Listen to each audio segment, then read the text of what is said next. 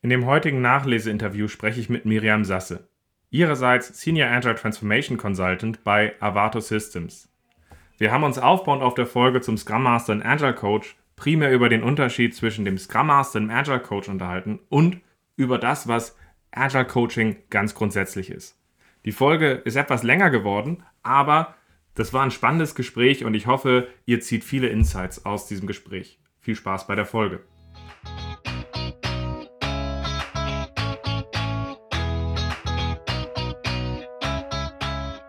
Scrum ist einfach zu verstehen. Die Krux liegt in der Anwendung für deine Zwecke in deinem Kontext. Der Podcast Scrum Meistern gibt dir dazu Tipps und Anregungen. Moin Moin, herzlich willkommen zu einer weiteren Nachlese in meinem Podcast Scrum Meistern. Ich bin sehr froh, dass ich die Miriam Sasse für den heutigen Podcast gewinnen konnte. In der letzten Folge hatten wir ja über den Unterschied vom Scrum Master und Agile Coach gesprochen. So gesehen, Miriam, schön, dass du dabei bist. Vielen Dank, Ralf, für die Einladung. Schöne Grüße aus Paderborn nach Hamburg. Großartig. Ja, nach Paderborn ist das Großartige, da kann man von hier aus auch noch mit dem Auto hinfahren. Das finde ich dann immer eigentlich ganz schön. Das kann man gut machen, ja. Stell dich am besten mal kurz vor. Was bringt dich in diesen agilen Kontext und was bringst du mit, dass du eine schöne Perspektive zum Agile Coach und Scrum Master hast? Ja, Agile Coaching, das ist etwas, was ich jetzt gerade sehr, sehr intensiv mache. Mit dieser Nuance habe ich zwei Stränge von mir eigentlich zusammengefügt. Dem Themenbereich Agile bin ich jetzt schon seit 10 Jahren verpflichtet sozusagen und seit 2007 bin ich auch im Coaching-Bereich unterwegs. Habe das vorher beides nie zusammen gemacht, merke jetzt aber gerade so seit den letzten Jahren mit der Erfindung dieses Wortes Agile Coach, dass das eigentlich genau dem entspricht, was ich schon seit vielen Jahren mache. Sehr cool. Und, ja. Und eine Sache, die ich über dich gelernt habe, ist, dass du Wirtschaftsingenieurswesen studiert hast. Das heißt, du hast mir was voraus. Ja, genau. Wirtschaftsingenieurwesen. Also ich bin von der Seele her Technikerin, habe in Maschinenbau promoviert.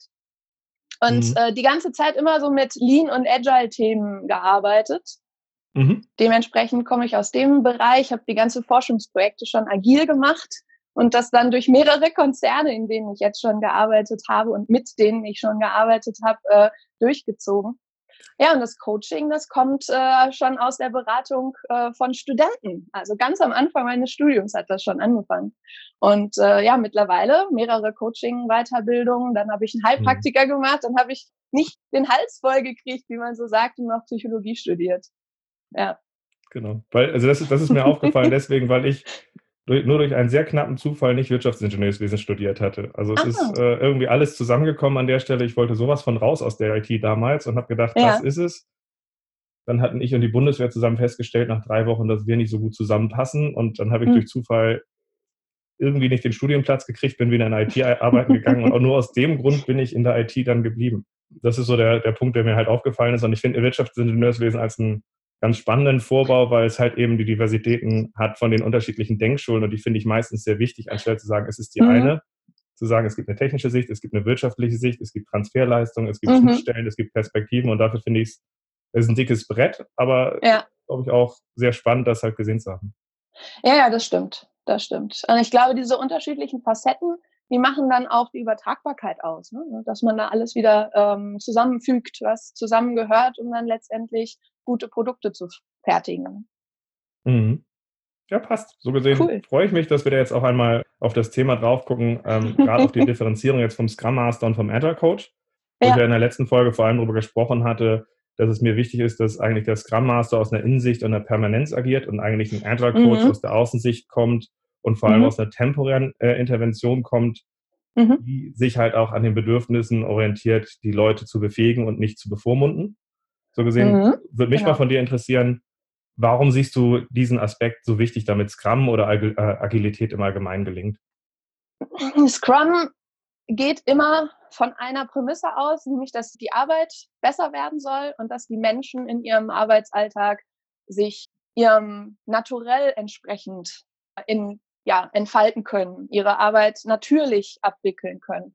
Und gerade da ist Coaching natürlich prädestiniert, weil Coaching natürlich immer da anfängt, wo der Coachee sich verbessern will, ein Problem mitbringt, an seiner Arbeitsweise oder dem Umgang mit Problemen arbeiten möchte. Und genau an der Stelle, ja, passt es wie Deckel auf einen passenden Topf. Ne? Und das ergibt an der Stelle gerade dann Sinn, wenn das Unternehmen nicht nur auf die prozessuale Sicht guckt, auf die, sei es mal die Abarbeitung, die Abwicklung von einzelnen Meetings und einzelnen Tools, Techniken, sondern darauf den Wert legt, dass das Ganze auch nachhaltig integriert wird und dass die Menschen das nicht oberflächlich einfach abwickeln und sozusagen schauspielern, sondern das für sich wirklich verinnerlichen. Dann entfaltet das Coaching wirklich seine wahre Kraft. Also du meinst, der Punkt, dass halt, damit Agilität gelingt, brauchen wir eine starke Ownership bei den Leuten, und die können wir eigentlich nur erreichen, wenn sie in einem hohen Maß die Lösung auch von sich heraus mitgestalten und halt nicht eben, da hast du ein Kochrezept, wir wünschen dir viel Glück. Ja, ja. Ownership finde ich, da habe ich in deinem Podcast auch häufiger gehört, das Wort. Gerade bei mir betrachte ich das Wort ein bisschen aus einer anderen Perspektive, als es in vielen Unternehmen der Fall ist. Ownership ist oft, ja, da muss jemand jetzt die Verantwortung übernehmen. Und der bekommt vielleicht, wenn er Glück hat, auch die passenden Befugnisse, um das umzusetzen. Betrifft aber dann häufig einzelne Prozesse, Produkte, Themenbereiche, wo er dann im Sinne des Unternehmens sich zu verpflichtet. Wenn ich so im Coaching bin, dann denke ich immer so im Sinne von Carl Rogers, der da sagt, der Mensch ist der einzige Experte für seine Probleme.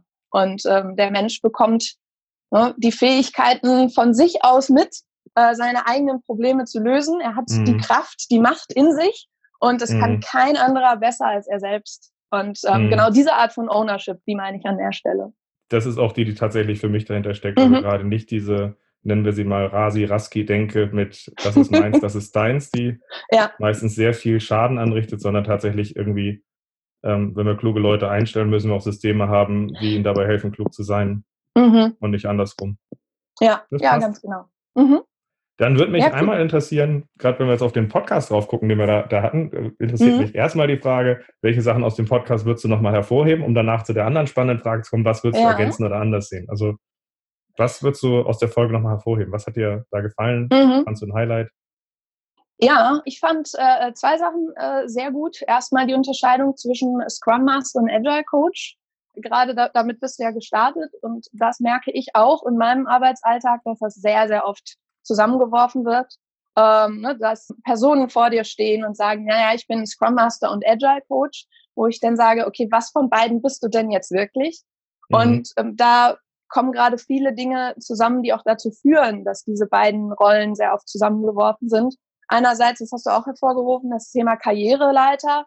Irgendwie sind wir im Unternehmen ja immer so daran, dass wir irgendwie was in Karriereleitern ausdrücken, und dann brauchen wir den Scrum Master und den Scrum of Scrums Master und den Scrum of Scrum of Scrums Master und so weiter. Du kennst es, du lachst schon. Und irgendwo sagen wir dann jetzt, ja, und in diese Karriereleiter, wo packen wir den Agile Coach denn jetzt noch rein? Es muss doch irgendwie das Gleiche sein. Und dann vermischt sich das Ganze. Das merke ich auch. Deshalb braucht es da eine gewisse Aufmerksamkeit, weil so ein Agile Coach dann doch, wie du schon gesagt hast, eher von außen drauf guckt, nicht fest im Unternehmen installiert und so institutionalisiert werden sollte. Ne? Das fand ich nochmal schön, wenn du es hervorgehoben hast. Und den anderen wichtigen Aspekt, für den ich mich auch immer sehr gerne und auch sehr intensiv einsetze, ist das Thema, den Menschen schützen. Und das Coaching geht oft in die Richtung, dass man anfängt, mit den Menschen zu manipulieren, Dinge vielleicht durchführt als Coach, meint, man hätte diesen Auftrag, aber eigentlich hat man gar nicht die Kompetenz, gar nicht die Fähigkeiten, vielleicht auch gar nicht das Wissen, dann fängt es schon viel früher an, was überhaupt als Coach noch gut ist, gesund ist für den Menschen und was vielleicht eher zu Schaden führen kann. Ja, du meinst, da habe ich... Geht das ein bisschen in Richtung von quasi der Agile Coach als Delivery-Beauftragter von irgendeiner Blaupause, oder? Ja, vielleicht ist es auch an der Stelle eine Blaupause. Wenn die Blaupause an der Stelle bedeutet, der Agile Coach, der muss jetzt mal eine neue Kultur hier einführen, der muss unsere Mitarbeiter jetzt agil machen, der muss neue Werte einführen. Ne? Und dann ist der Coach so jemand, der mit der Blaupause daherkommt. So, und ihr alle, ne, höret mir zu, ihr seid jetzt alle offen, mutig, transparent, ihr seid, ihr vertraut euch jetzt alle. Und ich bin jetzt hier und coache euch, damit ihr genau diese Werte annimmt, die das Agile Manifest und Scrum sich als Werte wünschen. Und dieses Aufdiktieren, Aufdrücken, das hast du in einer Podcast-Folge ja auch erwähnt, das sorgt halt oft dafür, dass da wirklich mehr Schaden angerichtet wird als alles andere. Was natürlich nicht heißt, dass es nicht genau auch den gegenteiligen Coach gibt, der da wahnsinnig super unterwegs ist und den Leuten wirklich hilft und den man auch wirklich braucht an der Stelle, um Scrum einzuführen. Aber manchmal geht es halt so in die extreme Richtung. Mhm. Ja. Wenn du jetzt auf die Differenzierung von den zwei Rollen Agile Coach und Scrum Master jetzt drauf guckst und du sagst, das wird meistens in einen Topf geschmissen, was ist das, was für dich am meisten dann in Firmen fehlt? Ist das eher so der Punkt, dass der Scrum Master nicht gelebt wird oder dass ein Agile Coach als Scrum Master agiert oder irgendwie andersrum? Was ist das, was die Konsequenz davon? Ja, also ich war jetzt schon in vielen Firmen unterwegs und jetzt gerade, also ich bin die ganze Zeit immer irgendwo fest angestellt gewesen, war aber immer auch schon mal irgendwo anders unterwegs, um mal reinzuschnuppern. Und es zeigen sich immer sehr gute, gelebte Rollen, wo ich sage, toll, genau das brauchen wir auch hier im Unternehmen. Die Rolle passt perfekt und wird auch so gelebt, wie du jetzt zum Beispiel als Beispiel das an deinem Podcast gezeigt hast. Aber ich erlebe auch in diversen Konzernen immer wieder Dinge, die nur halbherzig durchgeführt werden. Und meiner Meinung nach ist dann nicht klar, welches Problem man mit dieser Rolle lösen wollte. Da wird dann oft die Rolle Agile Coach oder Scrum Master eingeführt, weil man irgendwo gehört hat, die muss dazu. Und weil man aber nicht genau vor Augen hat, welches Problem oder welches Ziel man jetzt genau mit dieser Rolle lösen oder welchem Ziel man begegnen möchte, zerfällt die dann. Ne? Dann ist der Scrum Master, hast du auch gesagt, dann ist der noch zu 80% Entwickler und macht nur zu 20% nebenbei ein bisschen Moderation. Oder der Agile Coach, der wird eingestellt und hält die ganze Zeit Händchen an allen möglichen Teams und kommt überhaupt gar nicht dazu, dann auch mal eine neutrale Position einzunehmen, weil er eigentlich mittlerweile schon Teil des Systems geworden ist, in dem einen Team, wo er reingesteckt wurde. Genau. Und ich glaube, genau diese beiden Themen, die du auch abreißt in deinem Podcast, die sehe ich wirklich überall. Da sprichst du mir aus dem Herzen, ja. Ja, es ist spannend. Also es ist auch gut, dass das, also was ich halt spannend finde, ist, dass halt auch viele diese Sicht drauf haben, wo wir auch gucken müssen, wie geben wir Impulse, dass sich da was dran ändert. Weil ich glaube, gerade diese Unklarheit halt auch hinter den Rollen und viele Firmen gefühlt den Scrum Master zum Beispiel einfach nur machen, weil das steht da in diesem Scrum drin. So, das ist ein bisschen dann Ablasshandel. Wir müssen irgendeinen zu ein paar Prozent abstellen als Scrum Master, weil ansonsten ist es ja kein Scrum, ist irgendwie der absurdeste Weg, diese Rolle einzuführen und führt dazu, dass die Leute nie Zeit, Anerkennung und Unterstützung kriegen. Ja. Und dann heißt es auch, du hast jetzt das Scrum eingeführt, die Meetings laufen jetzt dann brauchen wir dich ja nicht mehr. Und Podcast, hast du auch gesagt, dann fängt die Arbeit ja erst an. Und da können wir einfach uns noch Tage drüber unterhalten, was so ein Scrum Master dann eigentlich alles zu tun hat. Und ich habe viele wahrgenommen, die auch als Scrum Master eingesetzt wurden, die selbst total überrascht waren, als sie dann bei mir im Training waren, nochmal Scrum Master Training Vertiefung oder in meinem Coaching Skills für Scrum Master Training, die dann da saßen und sagten, Moment mal, das ist meine Aufgabe? Wie, jetzt muss ich aus dem Team heraus an Schnittstellen und Umfang, umgebenden Prozessen und sowas auch arbeiten? Das gehört mit dazu. Da waren sie total überrascht. Ne? Und das ist halt, zeigt nochmal, wie missverständlich auf die Rolle gesehen wird. Ne? Ja, und vor allem aber auch, wenn man auf Unterstützung drauf guckt oder auch auf Literatur drauf guckt, dann ist der Punkt für die Leute, die jetzt am Anfang stehen der Reise, für mich häufig so, dass relativ wenig über diese weiteren Punkte gesprochen wird und viele Leute auch von erfahrenen Leuten vor allem die Sachen zum Start und adaptieren und ob wir auch einen blinden Fleck dabei haben zu sagen, wir reden hier nicht von einem Sprint, wir reden hier von einem Marathon und wir reden darum, dass Leute dranbleiben und es gibt einen Anfangsimpuls wie bei so einem Raketenstart, aber dann ist danach die Arbeit, wenn wir auf der ISS sind, beginnt die Arbeit und die Reise dahin war schön.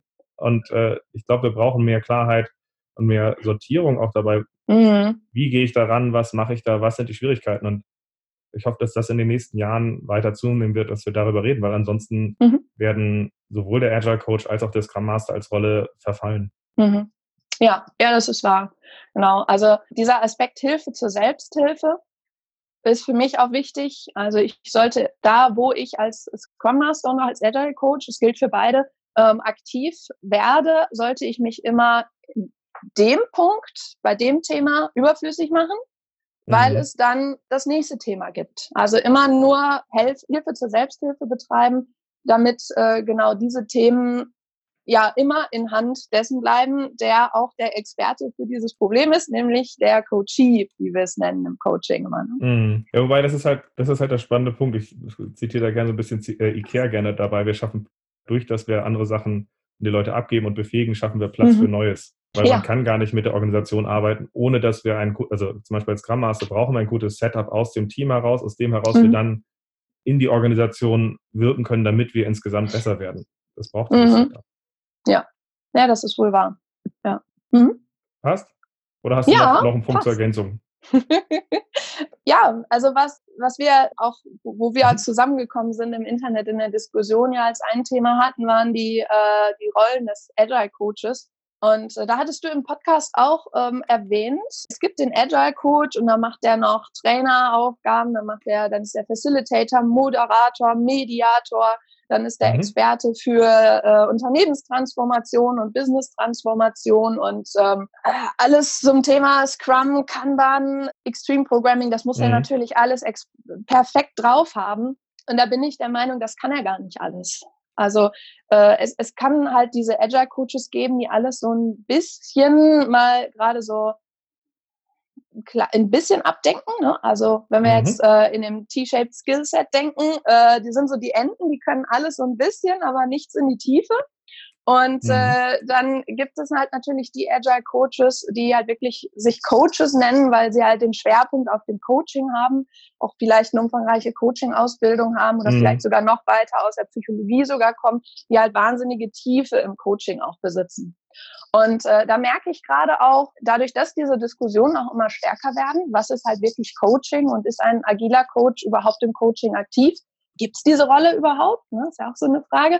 Ist Agile Coach nicht einfach so wie ein herrenloses Damenfahrrad? Ne? Das geht das überhaupt? Und ich glaube, das hilft uns gerade, dass wir diese Diskussionen führen, nochmal Klarheit zu schaffen, wie werden Agile Coaches gesehen, mit welcher Aufgabe kommen sie ins Unternehmen?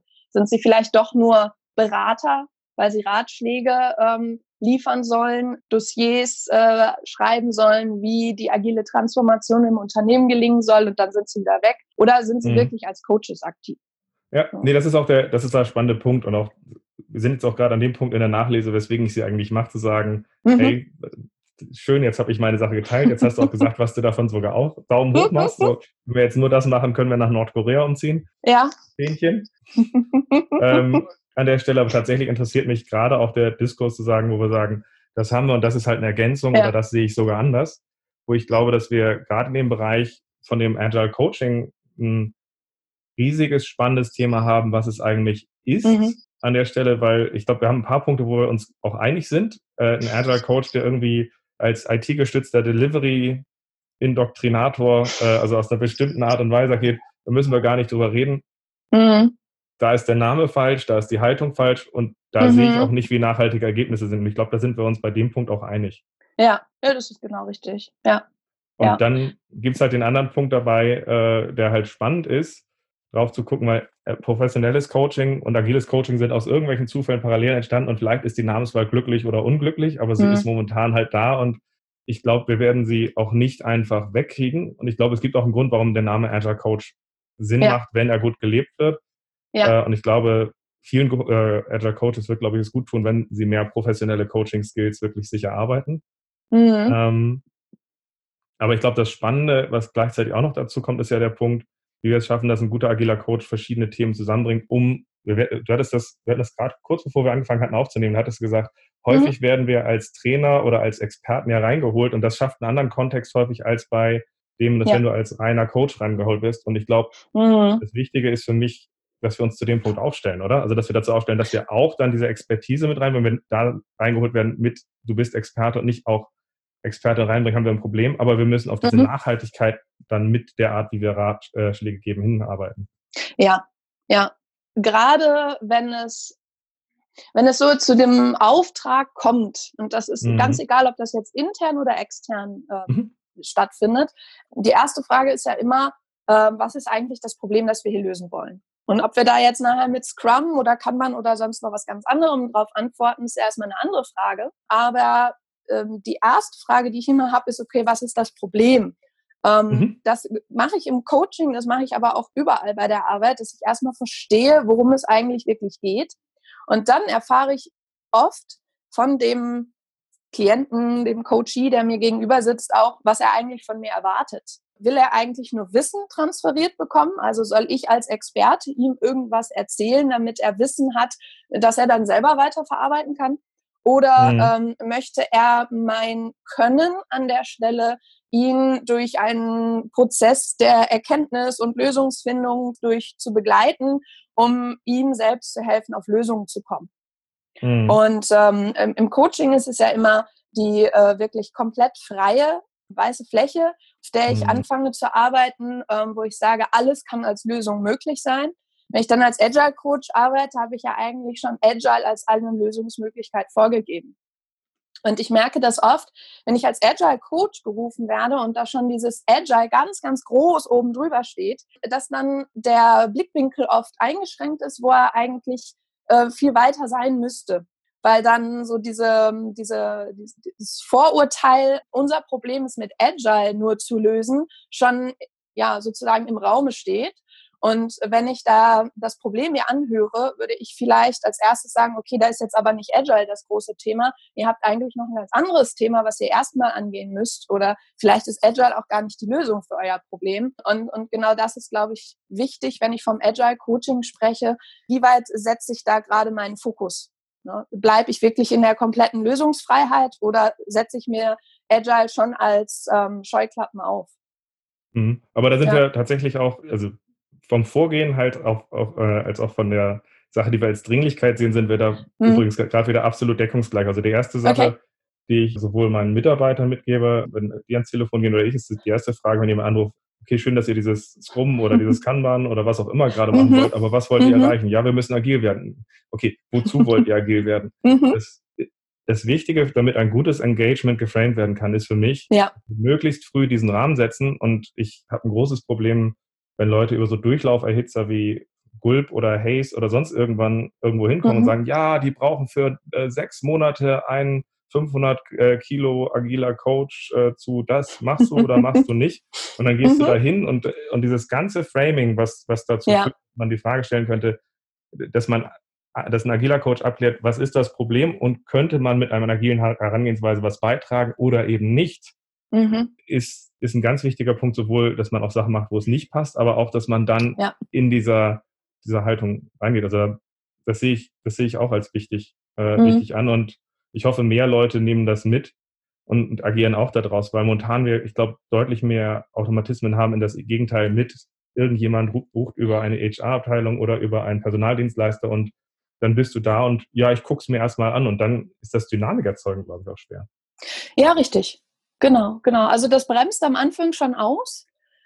Was ich auch schon erlebt habe, wie du gerade sagtest, es werden über mehrere Monate, vielleicht sogar Jahre Agile-Coaches eingestellt oder sogar fest installiert im Unternehmen.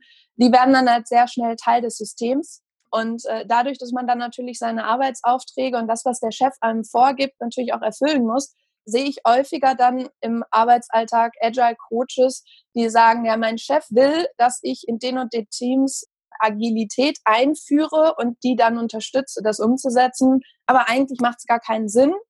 Aber mein Chef hat das in meine Jahresziele reingeschrieben, jetzt muss ich das ja irgendwie umsetzen.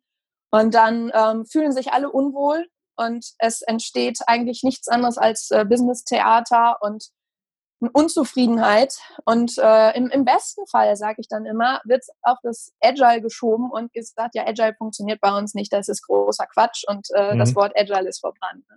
Und das ist noch der beste Fall. weil sonst wären es natürlich die Menschen, die nachher schuld sind und darunter leiden. Habe ich auch schon erlebt. War ein sehr, sehr kritisches Projekt. Mehrere Mitarbeiter fielen immer wieder aus wegen Burnout. Also da war wirklich absolut anstrengende Stimmung im Projekt, sehr, sehr stressig. Und man hat sich dann überlegt, gut, was machen wir hier, was könnte uns helfen? Und irgendjemand kam auf die Idee, wir machen jetzt hier Agile, wir machen jetzt ein Taskboard und Scrum und Burndown-Charts und wir führen jetzt die Rolle Product Owner und Scrum Master ein. Das hat aber nicht dem Projekt geholfen, weil das war sowieso schon kritisch, absolutes Krisenprojekt, alles war auf dunkelrot. Wenn die Mitarbeiter schon monatelang ausfallen, weil sie einfach nicht mehr können, dann noch zu sagen, jetzt führen wir Agile ein, das wird die Welt verbessern, das war der absolute Hammer. Das hat mich für ewig geprägt, dass man wirklich halt hingucken muss. Wo sind die Probleme und wie kann ich das Team stärken? Also mir geht's immer vor allem darum, das Team zu stärken. Gerade auch aus meiner Historie als Coach sage ich, der Fokus liegt halt darauf, das Team zu stärken. Und dann schaue ich lieber dahin, wie ich das Team schützen und stärken kann und nicht darauf, wie ich vielleicht die ein oder andere Methode und Werkzeug nutzen kann, um da jetzt irgendwie noch mehr Anforderungen im eigentlichen Sinne auf das Team zu drücken. Ja, ich glaube, es können zwei Sachen sein. Ich glaube, in der Situation mit diesem hohen Druck kann das sein, dass das der notwendige Sense of Urgency ist, den man kanalisieren kann. Das kann ganz wunderbar sein. Und es kann so weit Druck drin sein, dass Leute gar nicht mehr aufnahmefähig sind, zuhören können und dass man dann auch gar nicht arbeitsfähig ist. Ja, richtig. Dann ist es nochmal eine zusätzliche Belastung. Und gerade agil einzuführen, sei es Scrum oder irgendwie andere Ansätze, ist nicht einfach. Da ist die Performance des Teams geht immer am Anfang runter. Man muss sich da erstmal reinfinden. Und dann ist es gut, wenn man einen Coach hat, der einen gerade da auch bei dieser persönlichen Umstellung und Umgewöhnung, diesem Ablegen alter Muster und Denkweisen so ein bisschen unter die Arme greift. Aber auf der anderen Seite, wenn ich in einer kritischen Situation bin, ne, glaube ich, dann sprechen wir nicht mehr von dem Sense of Urgency, ne, dass man eine Dringlichkeit dahinter hat, sondern halt wirklich von einem Status, wo jede zusätzliche Belastung einfach das fast zum Überlaufen bringen. Ne? Ja, also ich überlege gerade, es gibt für mich so einen Sweet Spot auch dabei tatsächlich, den, wo ich vor allem mitarbeite, wie kanalisiere ich in so einem extremen Druckpunkt relativ stark etwas sehr schnell zum Punkt, was ihnen dann im Grunde dabei hilft. Ja. Sie lernen etwas Neues, sie gehen anders vor, aber sie schaffen auch direkt dabei Abhilfe zu haben. Und ich glaube, wenn in bestimmten Unterstützungen, wo es jetzt in diesen kritischen Bereich reingeht, Leute eher so anfangen, den Namen mit den Leuten zu tanzen und halt eben nicht den Zug haben, wie es ihnen sehr schnell hilft, dann ist das gefährlich und es gibt da, glaube ich, Differenzierung. Also da kann man sich, glaube ich, nochmal ein paar Gedanken zu machen, was, welche Art von Intervention macht auch wo Sinn und welche nicht. Ja, richtig. Ja. Ich merke an vielen Stellen, dass wir von Coaching sprechen, gerade auch im Unternehmen, aber gar kein Coaching gemeint ist. So dieses, ich will eigentlich einen Berater, ich will einer, der mir schnell sagt, wie es besser wird, damit ich wieder Kontrolle und Sicherheit habe, wo ich sie bisher gerade nicht verspüre.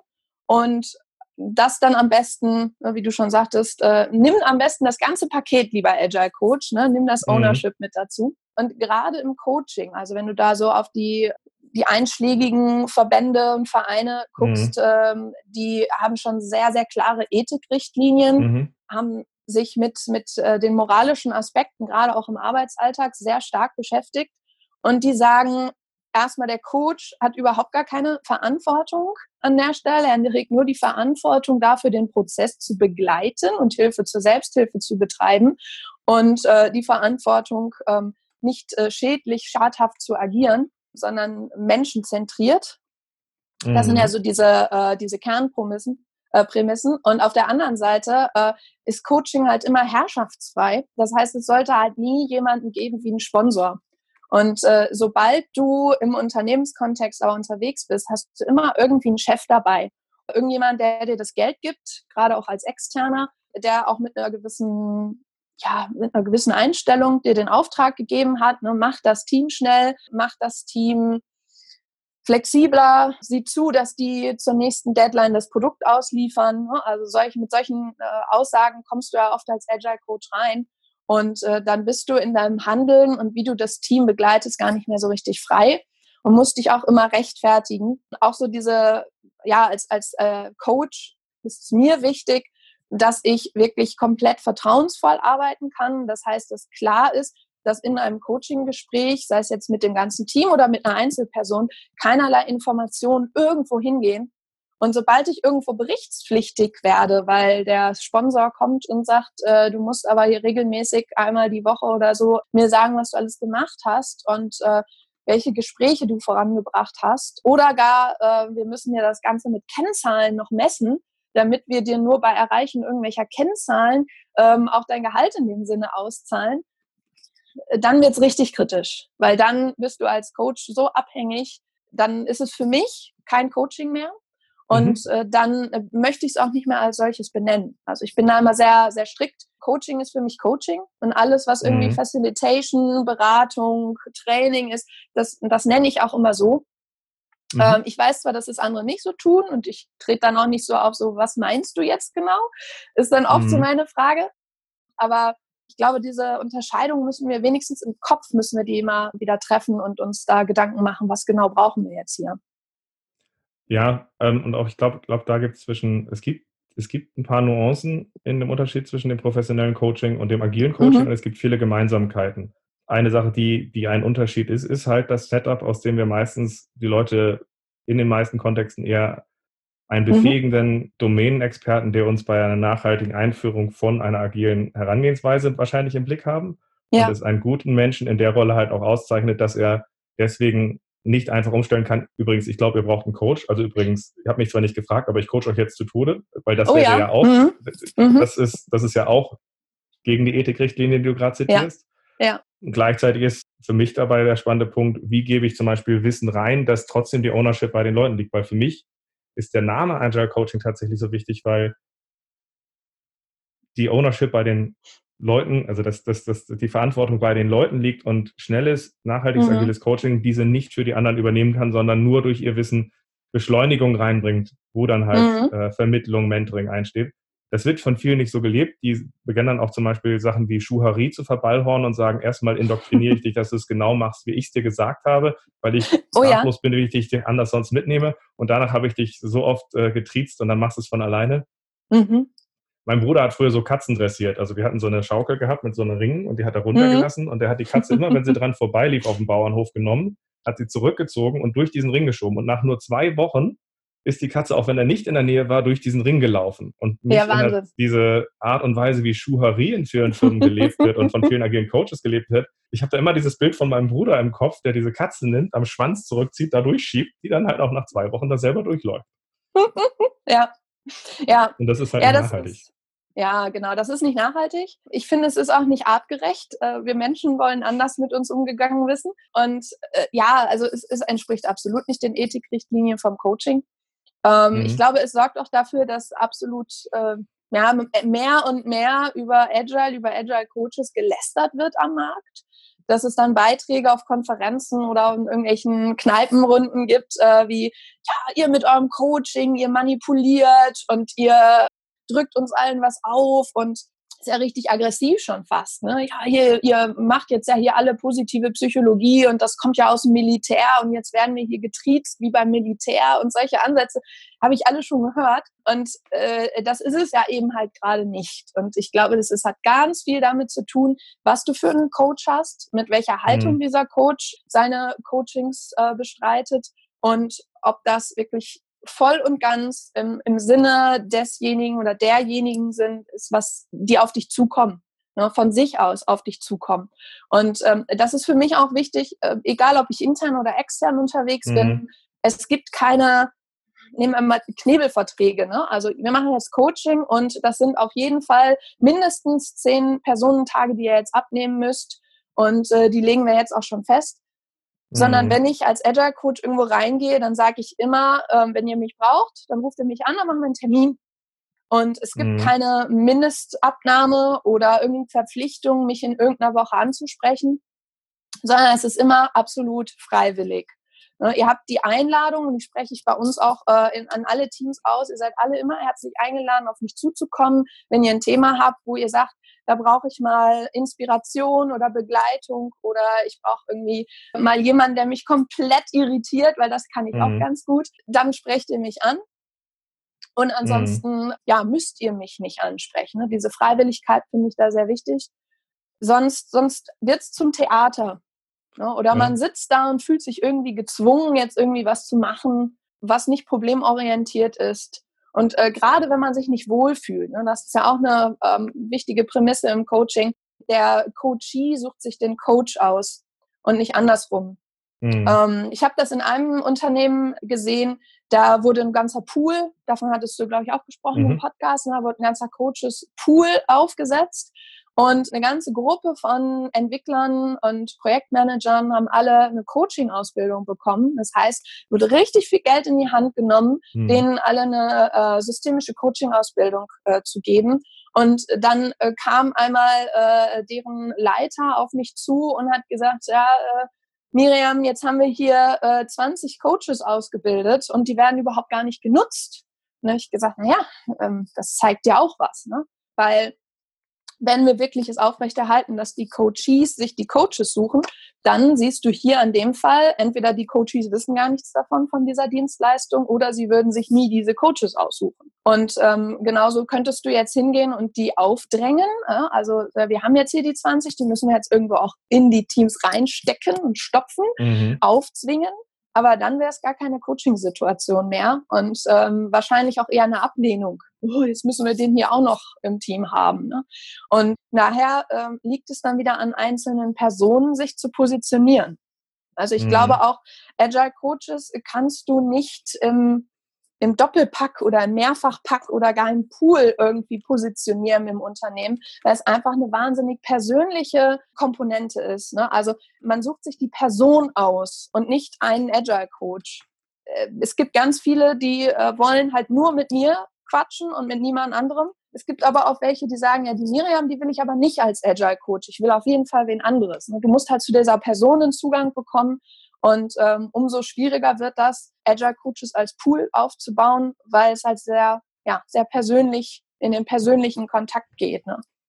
Ja, wobei ich ein paar Sachen, wo ich glaube ich gleich mal reingebaut, weil tatsächlich der Punkt dabei ist, also die Diskussion über zum Beispiel Agile-Coaching und auch bei den Trainern, was ist Kompetenz und was ist persönlicher Stil, die führe ich seit 10 Jahren.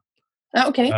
Weil das ist sehr schwierig an der Stelle, auch wenn du zum Beispiel in einer größeren agilen Coaching-Firma arbeitest oder ein interner Set an Coaches bist, dann ist einer der Ausweichwege, die agile Coaches haben, der, dass wenn ihnen zusammen zwei Meinungen aufeinanderprallen, man einen Konflikt hat, dass die Leute sich sehr gerne ausweichen mit, naja, dann hast du halt einen anderen Stil als ich. Und es gibt einen Unterschied zwischen Stil und Kompetenz dabei. Und man muss zum Beispiel, wenn man wiederkehrende hohe Qualität in einer Firma schaffen will, es auch trennen können an der Stelle und eine Differenzierung hinkriegen. Was ist Stil? Und was ist Kompetenz? Ja. Du kannst introvertiert sein, du kannst extrovertiert sein, aber bestimmte Sachen setzen wir zum Beispiel voraus, die du hattest in der Haltung, aber auch in bestimmten Kompetenzen, in denen man agiert. Und da gibt's ein paar ganz spannende Sachen, da versuche ich auch nochmal ein paar mehr Sachen zu machen, wie man das trennt, weil wenn wir es nicht trennen, weichen wir uns seit Jahren aus in diesem Gespräch und alle sagen, wir clashen zusammen, sagen, das ist nicht da, es ist alles ganz schlimm und wir kommen nicht ins Gespräch ein, weil natürlich ist zum Beispiel dein Stil ein anderer als meiner. Was ich aber hoffe ist, von dem Sachen, die wir zum Beispiel über Haltung hatten und einige andere Sachen, wo ich sagen würde, es ist völlig egal, ob der eine jetzt offensiver, defensiver ist an der Stelle. Aber am Ende gibt es da eben halt auch einen Punkt dabei, die von den Kompetenzen her, aber halt auch eben von der Haltung her vereinbar sein müssen. Und das das ist schwierig. Also es ist, ich habe es noch nicht so hingekriegt. Also ich habe ein paar Sachen, die kommen in den nächsten Podcast rein. Da wollte ich über die Kompetenzen eines agilen Coaches reden. Aber auch mit dem Respekt, dass es halt eben nicht alleine um professionelles Coaching geht, sondern tatsächlich eher um diesen Zusammenhang, wie wir ihn beim zertifizierten Agile Coach von der Scrum Alliance haben, wo es seit 2008 eine Validierung gibt auf Basis bestimmter Kompetenzen, über die kaum einer spricht. Ja. Die halt eine Reflexion zum Beispiel drin haben mit der Balance zwischen Coaching und Consulting, dass ein guter agiler Coach die Balance haben muss, weil wenn er das eine überdriftet, von dem Extrem haben wir ein Problem in beide Richtungen. Und das mache ich in der nächsten Folge nochmal separat.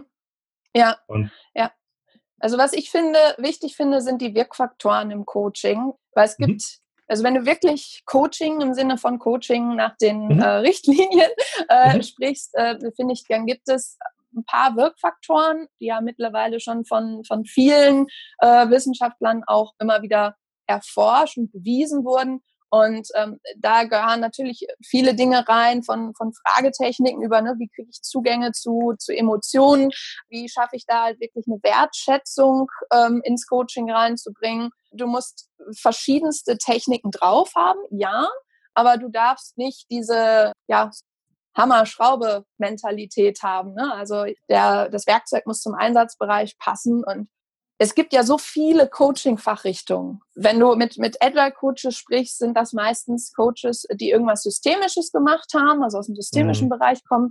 Aber wenn du genauer hinguckst, gibt es ja Coaches, wenn du Coaches im Sinne von psychologische Beratung sprichst, die ihre ganzen Wurzeln in der Psychotherapie haben. Und dann hast du Coaches, die sind eher in der Gesprächstherapie, dann hast du welche, die sind eher so psychoanalytisch, dann sind die anderen sind eher so verhaltenstherapeutisch von der Grundausbildung. Ne? Die nächsten machen irgendwas mit Hypnose oder Trance. Das ist zwar selten im Business-Alltag, aber wird gerade wieder sehr viel mehr. Dann gibt es Coaches, die haben viel gemacht aus dem Bereich Gestalttherapie. Ne? Wer bin ich? Sinn im Unternehmen, Sinn bei der Arbeit. Solche Themen kommen immer stärker.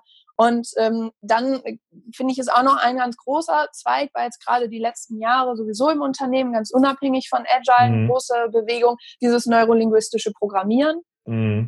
Und ich glaube, also allein, wenn du dir dieses Fachbereich Coaching rausnimmst, was ja viele Coaches nur als einen Standbein von sehr vielen Themen, die sie abdecken sehen, hast du da halt wieder Unterscheidungsmöglichkeiten ohne Ende. Das macht das Ganze schwer durchschaubar. Und umso mehr gehe ich halt wirklich dahin, dass ich sage, der Coachee muss sich den Coach aussuchen. Und wenn das passt, dann ist es gut. Aber ich kann nicht hingehen und sagen, dass auf mein Agile-Coach, der darf jetzt nichts außer Gestalttherapie machen, der muss jetzt NLP können oder ne, der muss mit den und den Checklisten und 5-Schritte-Programmen auf jede Lösung zugehen. Ne? Das ist gefährlich. Ja, da denke ich dann wieder sehr, sehr eingeschränkt. Und ich glaube, das, was ein Agile-Coach halt auf jeden Fall können muss, sind diese Wirkfaktoren in sein Coaching einbringen und einen Raum öffnen.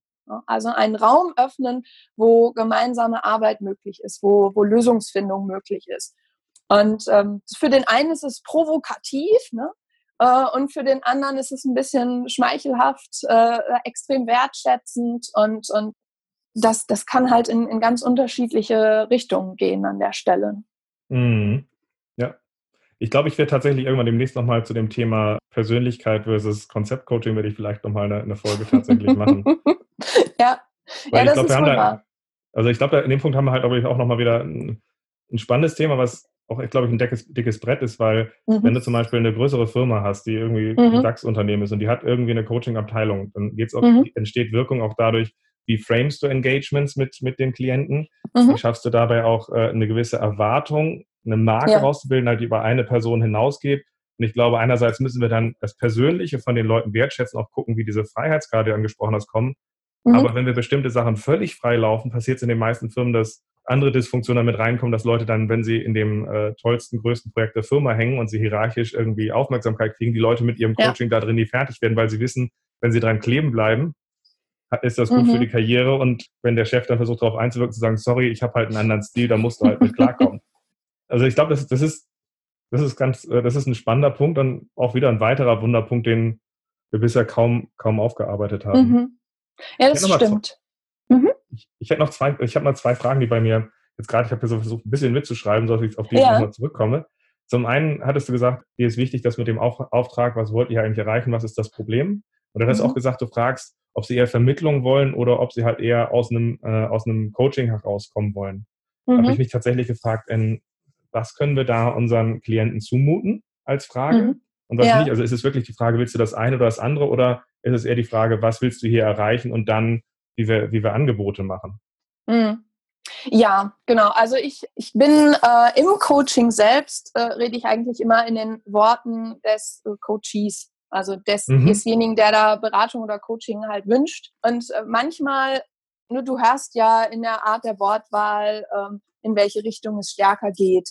Und dann nutze ich diese Worte wieder und sage, okay, erwartest du jetzt von mir, dass ich dies und jenes tue? Ne? Oder wann wäre jetzt die nächste Stunde? Ich mache ja oft so einstündige Sitzungen mit den Coaches und bin nicht, genauso wie du auch sagtest, ich bin nicht für mehrere Tage über mehrere Monate da, sondern immer nur so auf Stippvisite. Und dann sage ich, okay, wenn wir haben 2 Stunden drin, das war die Überschrift. Was muss jetzt passieren, damit du am Ende rausgehst und sagst, das war jetzt erfolgreich?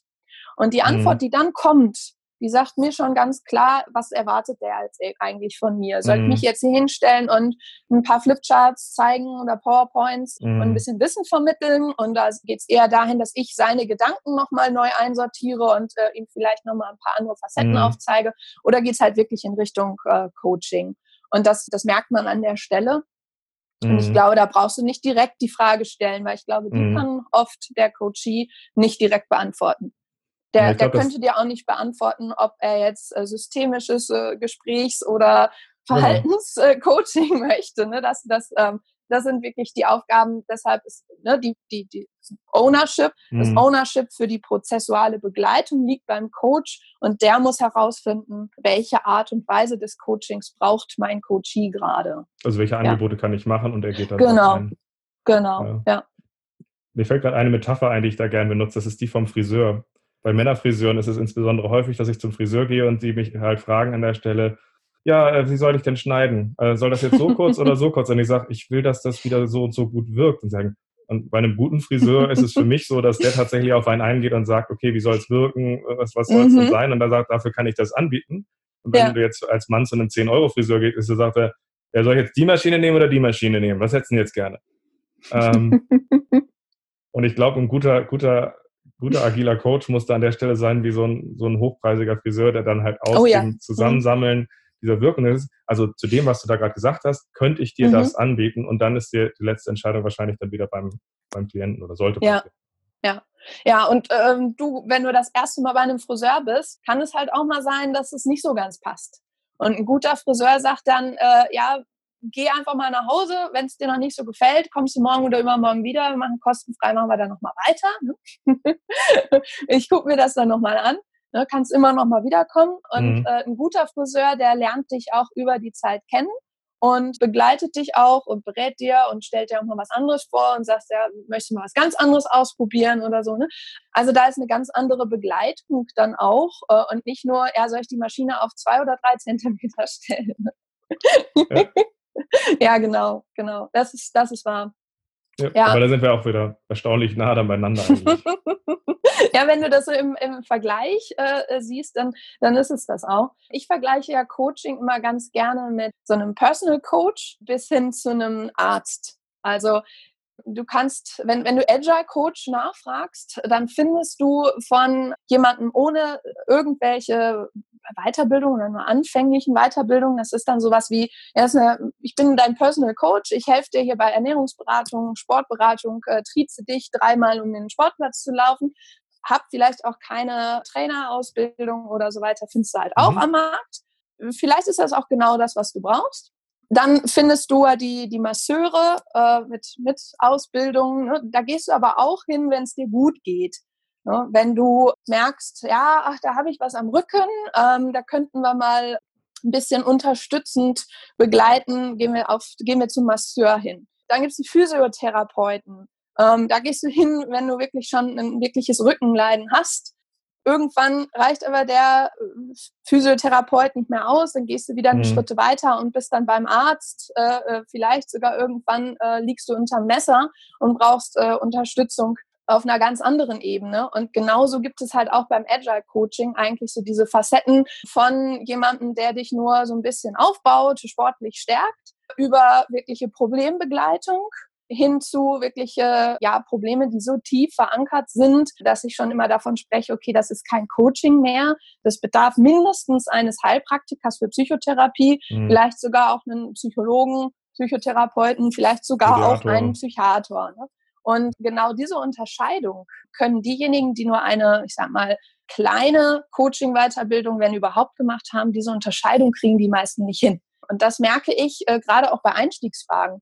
Also wenn ich manchmal raushöre von Leuten, ich kann aber schon gar nicht mehr schlafen und ich gehe auch nie ins Bett, ohne dass ich nicht meine 3-4 Bier getrunken habe, von Korn und Wein ganz zu schweigen, dann werde ich als Coach mit Heilpraktikern und Psychologie-Hintergrund sofort hellhörig und stelle andere Fragen und mache eine richtige Erstanamnese. Und andere Coaches lassen das unter den Tisch fallen. Ne? Und ja, das ist ein großer Unterschied.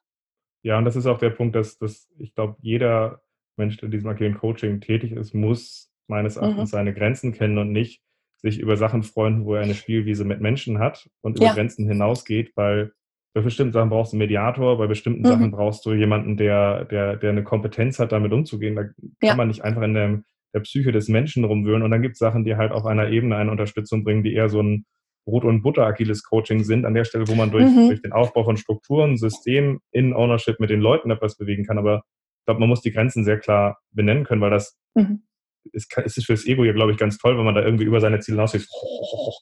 Aber wenn man dann dabei feststellt an der Stelle, das Problem ist nicht, dass es manchmal gut geht, vielleicht geht es auch 80% gut, aber plötzlich hast du Leute sitzen und du kannst es nicht. Und das geht gar nicht. Ja. Und das Schlimmste, was man sich vor Augen führen sollte, ist, und das kommt vor, dass man da jemanden hat, den man coacht, den man beratet, und dann tut der sich hier etwas an. Es muss nicht unbedingt bis zum Selbstmord gehen, ne? Aber es kann sein, dass man dann auf einmal damit konfrontiert wird, dass diese Person sich was antut, was auch immer das dann ist, sei es nur mit Worten oder wirklich mit Taten. Ich muss dann damit klarkommen, dass so etwas passiert ist und dass ich mit demjenigen oder derjenigen vorher gesprochen habe und habe dann damit zu arbeiten als Coach, dass diese Situation so passiert ist. Da werde ich in einem normalen Coaching nicht darauf vorbereitet. Deshalb ist es wichtig, dass es Supervisionen gibt. Also ein guter Coach hat immer eine Supervisionsgruppe oder einen Supervisionspartner, mit der Coachingfälle beobachtet, nochmal durchspricht.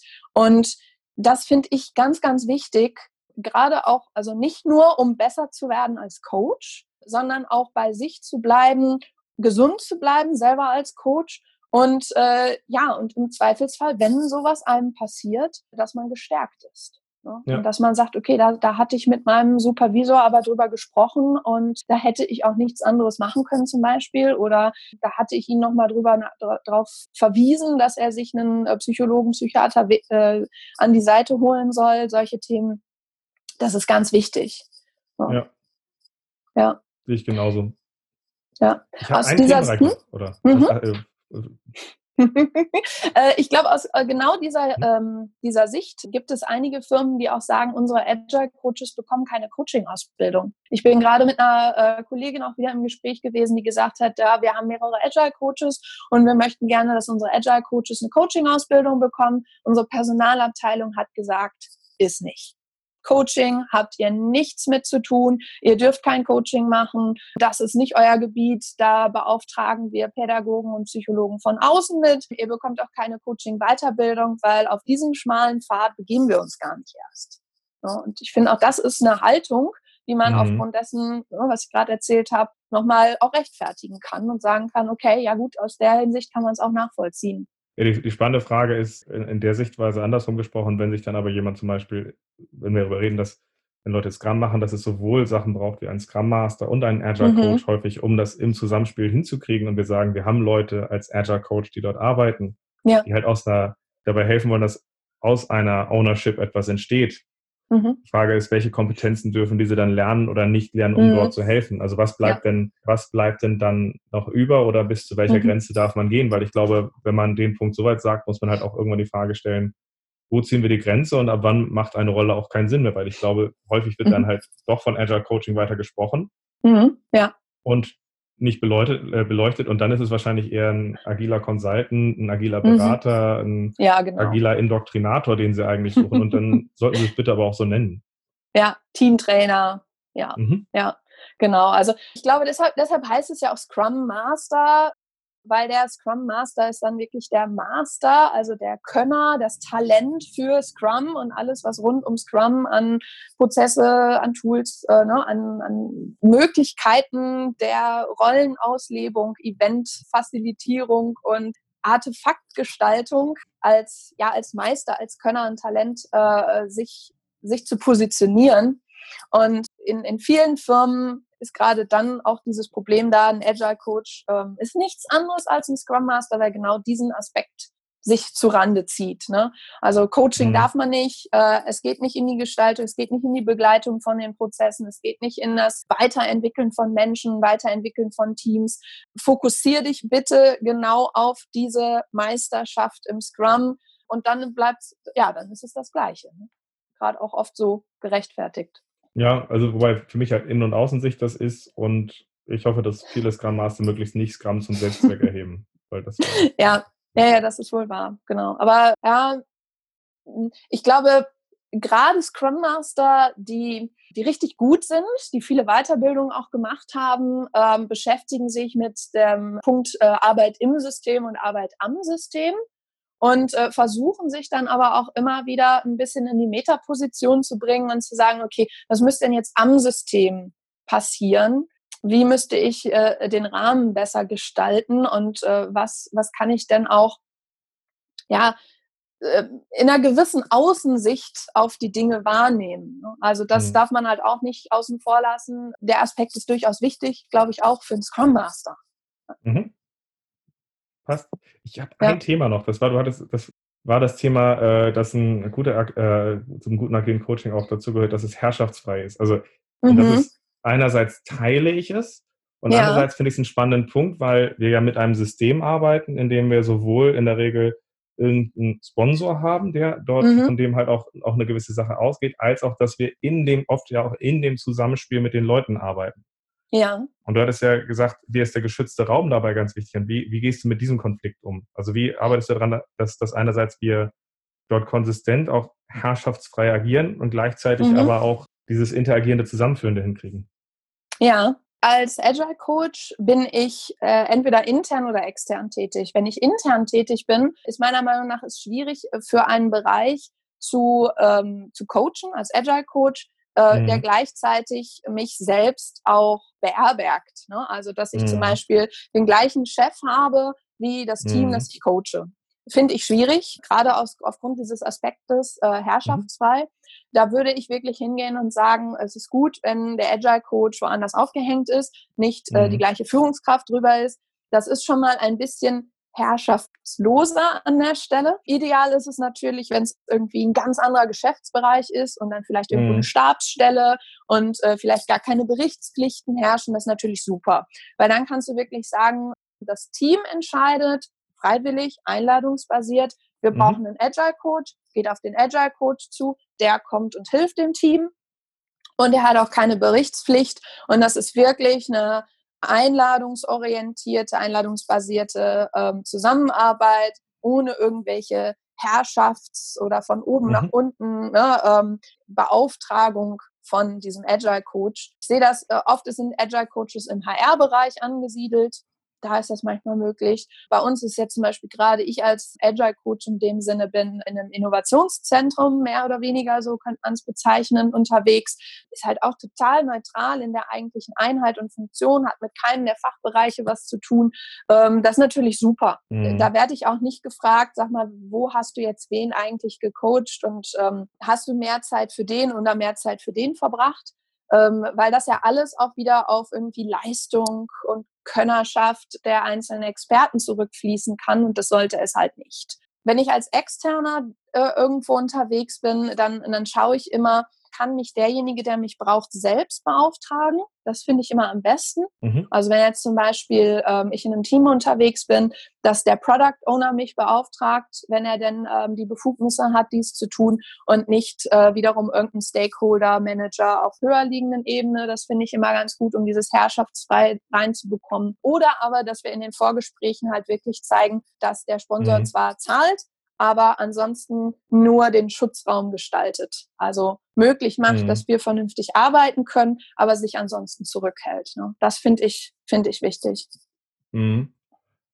Okay, spannend. Weil tatsächlich, glaube ich, gibt's halt viele Fälle, wenn ich jetzt drauf gucke, so von dem, was du erzählst, also das eine mit dem Positionieren, finde ich einen spannenden Faktor. Für mich gibt es aber in der Interaktion, wenn ich zum Beispiel in einem System, wo wir irgendeine agile Methode oder X-Teams oder was auch immer machen, dann haben wir meistens den Sponsor deutlich näher dran, als dass er sagt, ich beauftrage Miriam, du darfst jetzt da. Ja. Sondern es diese Leute sind ja auch ein Stück weit Teil des Systems. Und was ich da versuche, ist deine Frage vom Anfang zu stellen. Was wollt ihr erreichen? Das über die Sponsoren selbst zu den Leuten zu kommunizieren und zu den Leuten halt im Gespräch halt auch wieder mit reinzubringen. Ihr wollt hier zusammen das erreichen, deswegen haben wir zusammen gesprochen, wir gehen so und so vor. Passt das vom Ziel her und vom Vorgehen her noch? Und dann die Leute zusammenzubringen oder an bestimmten Stellen aus dem Vertrauensverhältnis zu arbeiten, weil ich muss diese Sponsoren in dieses System integrieren, weil wenn ich es nicht mache, habe ich ein Problem, aber ich muss es halt unter hohen ethischen Gesichtspunkten machen, weil ich ansonsten meine Rolle verliere. Aber ich muss auch dieses zusammenbringen. Ja. Ich glaube, da ist wieder die Frage, wie versteht sich der Sponsor? Oft ist der Sponsor, also nehmen wir mal an, der Sponsor ist jemand, der sich selbst als Manager sieht, als jemand, der steuert, kontrolliert. Dann beauftragt er dich und sieht als seine Rolle an, Geld geben, kontrollieren, steuern. Ist gerade bei einem Coaching-Auftrag sehr schwierig. Geld geben natürlich nicht, aber einen Coaching-Prozess kannst du nicht wirklich steuern. Das ist ein wahnsinnig komplexer Prozess ohne wirkliche Erfolgskriterien. Ich glaube, der Einzige, der Erfolg eines Coachings messbar machen kann oder benennen kann, ist der Coachee selbst. Und wenn die Führungskraft noch steuern will und eingreifen will und dann zum Beispiel vielleicht vorgeben will, was in welcher Coaching-Sitzung passiert, dann hast du echt ein Problem. Ne? Also reden wir aber jetzt von Einzelcoaching oder reden wir jetzt von dem, dass man mit einem System interagiert? Das kommt immer darauf an. Ne? Also ich sehe mich als Coach eher in One-to-One, also Einzelsituationen oder Teamsituationen. Sobald ich auf eine Systemebene gehe, bezeichne ich persönlich es nicht mehr als Coaching. Dann bin ich da unterwegs, ne, mache Organisationsentwicklung. Also für mich ist es Organisationsdesign, Organisationsentwicklung. Ne? Sobald ich mich damit beschäftige, welche Strukturen, welche Rahmen braucht die Organisation, um Agilität, also wirkliche echte Business-Agilität ins Unternehmen zu bekommen, bezeichne ich das nicht mehr als Coaching. Das kann zwar Teil eines Agile-Coaching-Auftrages sein, aber das ist für mich kein Coaching. Ne? Das ist, glaube ich, nochmal, für mich ist es zu unterscheiden, was ich da betreibe. Weil wenn ich auf Organisationsebene unterwegs bin, dann kann ich Coaching in dem Sinne nicht tun. Ich kann Strukturen gestalten, ich kann neue Regeln einführen oder streichen, ich kann neue Prozesse gestalten. Ne? Also, aber das hat nichts mit Coaching mehr zu tun, weil Coaching wirkt eigentlich wirklich dann, wenn ich anfange, mit Personen Lösungen für Probleme gemeinsam zu erarbeiten. Ne? Und wie guckst du dann auf solche Ansätze wie ORSCs? Wie was? Wie ORSCs? Das ist Sachen, wo man mit der Organisation in Beziehung stärker arbeitet, was viele Leute, die eine koaktive Coaching-Ausbildung gemacht haben, on top machen. Was auch von der ICF als Teil ihrer Familie aufgenommen ist. Also das ist ja sehr stark auf diese Sachen bezogen. Und es gibt halt eben Coaching-Schulen, die auch stärker auf das System gehen an der Stelle. Mhm. Also ich bin jetzt kein ORS-Coach, aber es gibt halt eben auch diese Coaches. Und ich glaube, es ist ganz spannend, weil tatsächlich für mich, also ich finde den Namen Agile Coach halt aus dieser Haltung der Ownership spannend, aber tatsächlich sehe ich eine Anwendung als agiler Coach zu agieren aus einer Ansammlung nur von Einzelcoachings. Kann sicherlich in Fällen etwas sein, trifft aber auf meine Erfahrung meistens nicht zu. So gesehen ist es vielleicht dann auch agile Organisationsentwicklung. Also wenn ich auf Organisationsebene bin und das Ganze mit Agile machen will, dann konfrontiere ich die Organisation halt sehr gerne damit, wie kann ich Organisationsentwicklung agil machen. Ansätze wie zum Beispiel bei Open Space Agility, dass ich wirklich sage, okay, kann ich einen Rahmen stecken, kann ich einen Schutzraum bauen, wo ich mehrere Mitarbeiter, die Könner, Talente zusammenbringe, damit sie gemeinsam die Organisation gestalten und an den Themen arbeiten, die gerade problematisch sind. Lösungen gemeinsam zu entwickeln, dann beschäftige ich mich als Coach in dem Sinne, aber nur damit, gemeinsam mit Sponsoren Schutzräume zu gestalten. Also wirklich freie Räume zu bauen. Und das ist für mich dann wieder vereinbar mit Agile. Also wenn ich dahergehe und das habe ich oft, wenn ich in Organisationsentwicklung unterwegs bin, dann habe ich den 10-Stufen-Plan der Organisationsentwicklung und die 8 Stufen hier und einen Projektplan für die agile Transformation mit ganz klarer Struktur. Das hat ja nichts mehr mit agil zu tun, weil agil bedeutet ja, ich gehe kleine Schritte ich experimentiere, ich versuche an der Stelle zu sagen, okay, die Situation ist komplex, es gibt nicht die eine eindeutige Lösung und deshalb gehen wir den Schritt und lernen daraus, nehmen uns Feedback. Und dann bin ich als Agile Coach aber so unterwegs, dass ich genau diesen Prozess begleite. Das wäre für mich dann, das ist so ein Grenzbereich, glaube ich, wenn's Coaching auf wirklich Organisationsebene geht. Ne? Und dann komme ich, sobald ich sage, okay, ich versuche, Schutzräume für Talente, für Könner zu gestalten, damit die wiederum an der Organisation arbeiten, bin ich ganz schnell aber wieder auf der Wehrebene und wieder konkret an den Personen, die ich coache und begleite und denen ich Räume gestalte. Mhm. Weißt du, wie ich das meine? Ja, aber ich glaube, ich bin da voller Freude gerade, dass wir an einigen Stellen da ein paar Grenzbereiche haben, wo wir uns unterscheiden. Ja, okay. Und ich glaube, das sind auch die Sachen, wo eine Nomenklatur ist, teilweise tatsächlich auch immer wieder aneinander knallt, weil ich glaube, viele Sachen, die aus dem professionellen Coaching kommen, wo das 1:1 sehr stark ist, was seine Berechtigung hat und was auch wichtig ist, es halt auch verschiedene Formen gibt, was agiles Coaching heißt. In dieser Temporärintervention, ich glaube, wir das System gar nicht außen vor nehmen können. An einer ganzen Reihe Stellen und die Frage dann ist, wie wir das Ganze machen. Da gibt es dann Wege, wie wir das mit solchen Sachen wie Open Space Agility uns vornehmen können, wo man einen Raum schafft, wo in einer pull-basierten Art und Weise ein bestimmtes Ökosystem geschaffen wird. Was ich aber tatsächlich vor 8 Jahren auch von einigen sehr erfahrenen agilen Coaches gelernt habe, ist, wo ich sehr stark aus diesem Punkt kam, agiles Coaching oder agile Organisationsentwicklung heißt für mich kleine Schritte in komplexen Situationen, mich einen, nennen wir ihn mal einen irischen Drecksack, im positiven Sinne, der jetzt inzwischen in Australien wohnt, Martin Kearns, mir gesagt hat, Ralf, nett, dass du die eine Klaviatur kannst, aber es gibt Situationen, wenn ein System in sich so gefangen ist, es gibt Revolutionen, es gibt Evolutionen. Also du hast ja auch auf das Lean drauf geguckt von Toyota, dort kennt man halt nun mal nicht nur Kaizen, man kennt auch Kaikaku. Also man kennt auch den größeren Sprung und viele Leute vergessen gerade bei Methoden wie Scrum, dass Scrum eigentlich Revolution ist und kann dann eher sowas wie Evolution. Und man muss für die Situation auch da wieder sich überlegen, welche Sache passt wohin, weil bestimmte Firmen kannst du sehr gut in diesen Schrittweisen hinkriegen, dass du zusammen dort etwas entwickelt. Bei einigen ist aber der Punkt hinter, wenn sie keinen Cut machen, dann kommen sie für sich nicht dabei raus und dann ist halt die Frage, was ist die Begleitung, was ist sie nicht? Ja, das sehe ich auch. Ich glaube, wenn du ein guter Agile-Coach bist, dann passt du genau auf, nimmst genau wahr, was kann die Organisation, wo steht die und wie schaffe ich es, Personen anzusprechen, die das Thema voranbringen, die eine Lösung entwickeln können. Und ich glaube, dieses stark sensible Aufnehmen der Frühwarnindikatoren, ne, der Sensoriken, die da so sind in so einem Unternehmen, ist eine ganz große Aufgabe. Ich fand das damals spannend. Ich war ein Jahr in Summe in Japan, erst für ein Praktikum, dann fürs Studium, um mich genau mit diesen Ansätzen, Toyota-Produktionssystem, ne, und was ist Lean, zu beschäftigen. Und hatte damals den Fokus darauf, können wir das überhaupt adaptieren, ohne dass wir in Deutschland und Amerika die Kultur haben, die Haltung haben, die es in Japan gibt. Das war mein Schwerpunkt.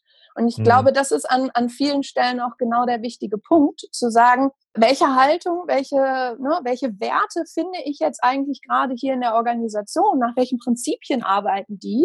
Ne, was ist das für eine Kultur, die ich hier habe? Und was ist für die möglich? Ne? Also wo können die sich selbst Freiräume schaffen?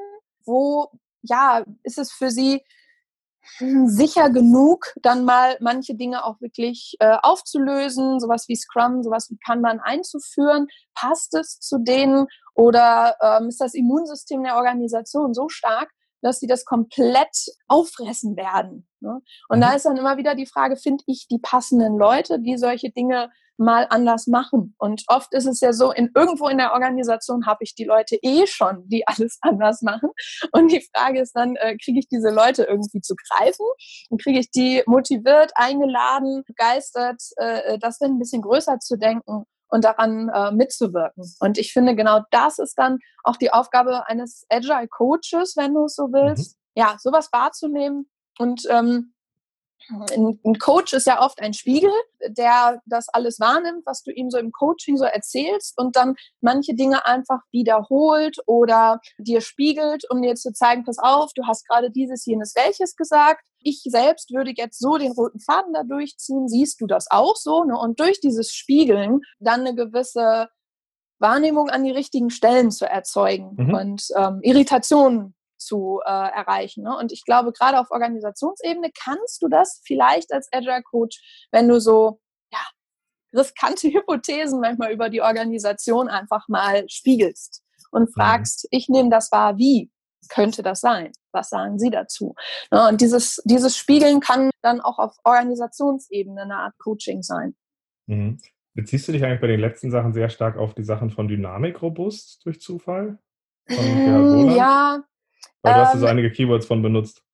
Genau, also ich nutze hin und wieder den sprachlichen Raum von dort. Die ersten Kontakte hatte ich aber im Coaching. Also dieses Thema Spiegeln, Hypothesen aufstellen, das hast du halt auch im Coaching-Bereich, wenn du in die Gesprächstherapie reingehst, wenn du in die ganzen humanistischen Verfahren reingehst, den Teil meinte ich nicht. Dann findest du das. Hm? Also du hattest, bevor du das Spiegeln gesagt hattest, hattest du sehr stark von Talente suchen, Schutzräume schaffen und sonst irgendwas. Und das sind von Gerhard ja relativ starke Punkte, die er reingetragen hat. Genau, also ja, Gerhard, du findest es im ganzen systemtheoretischen Bereich, ne, diese Ansätze. Genau, Psychologen gucken immer sehr gerne auf die Systemtheorie und auf andere Ansätze. Und da findest du unter denjenigen, die Organisationsentwicklung betreiben, halt auch sehr oft diese Ansätze mit Schutzraum.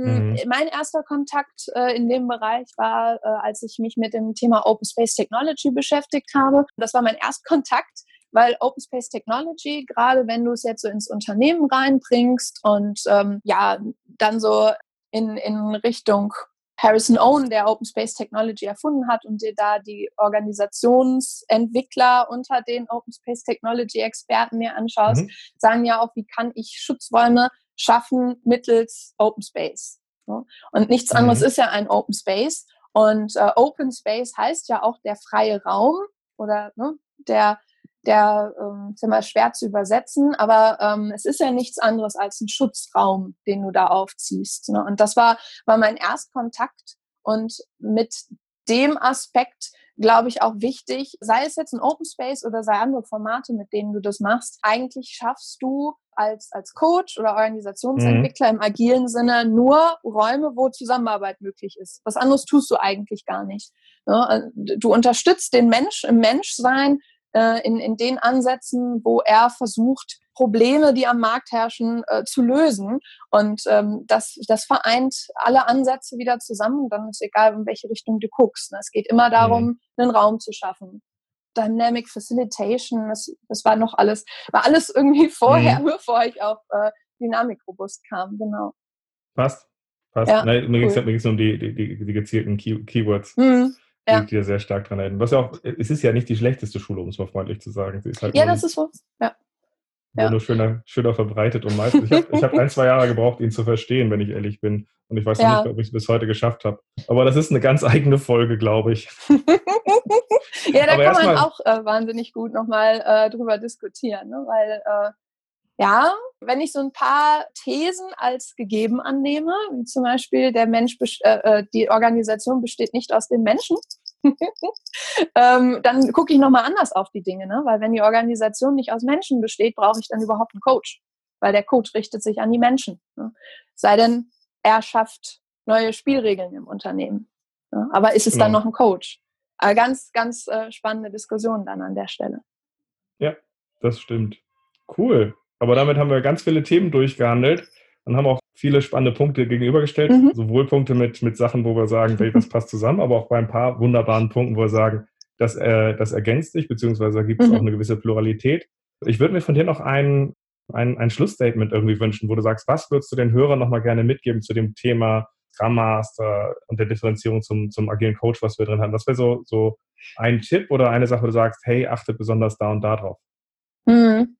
Also ich glaube, ein Tipp der sich, glaube ich, auch durch die beiden Folgen, ne, durch die Nachlese und auch durch die Podcast-Folge durchzieht, ist, wirklich zu verstehen, was brauchen wir und was wünschen wir uns an der Stelle und das nicht aus dem Fokus zu erachten, zu lassen, weil einfach so viel sich da tummelt und das ganze Thema so komplex ist, dass der Fokus halt wirklich wichtig ist und der sollte halt auf dem Thema liegen, das einen gerade wirklich zudrückt und kein anderes. Und wenn ich als Scrum Master oder Agile Coach in einer Organisation unterwegs bin, dann würde ich mir immer auch den Freiraum nehmen, zu sagen, okay, was passt zu mir, wenn ich jetzt Scrum Master oder Agile Coach bin?